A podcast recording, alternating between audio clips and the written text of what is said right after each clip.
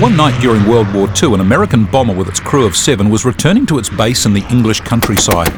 As it droned through Europe's black night, powerful Nazi anti-aircraft batteries opened fire below, sending up a deadly barrage of shells. The first impact rocked the plane. There were quick prayers, a bracing for the inevitable. Then more thuds in the wings and the body of the bomber. But as yet no explosions. They'd been badly hit several times, yet the Americans were still flying. The bomber, with gaping holes torn in many places, made it home. Mechanics swarmed all over the aircraft. Soon an engineer emerged with an unexploded shell he'd prized from the fuselage. The shell was carefully dismantled, and inside, instead of an explosive charge, they found a tiny note. The note simply said, This is all we can do for you now. It was an awesome realization for the airmen.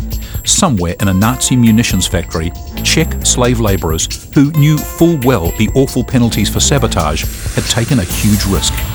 To help the Allies win the war, they had made non exploding shells and had then had the breathtaking courage to let someone know about it. Seems to me that in today's self seeking world, we need constant perspective on words like courage and sacrifice and terms like true love.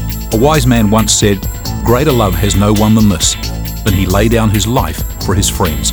I'm Rob Harley. Made with help from New Zealand On Air.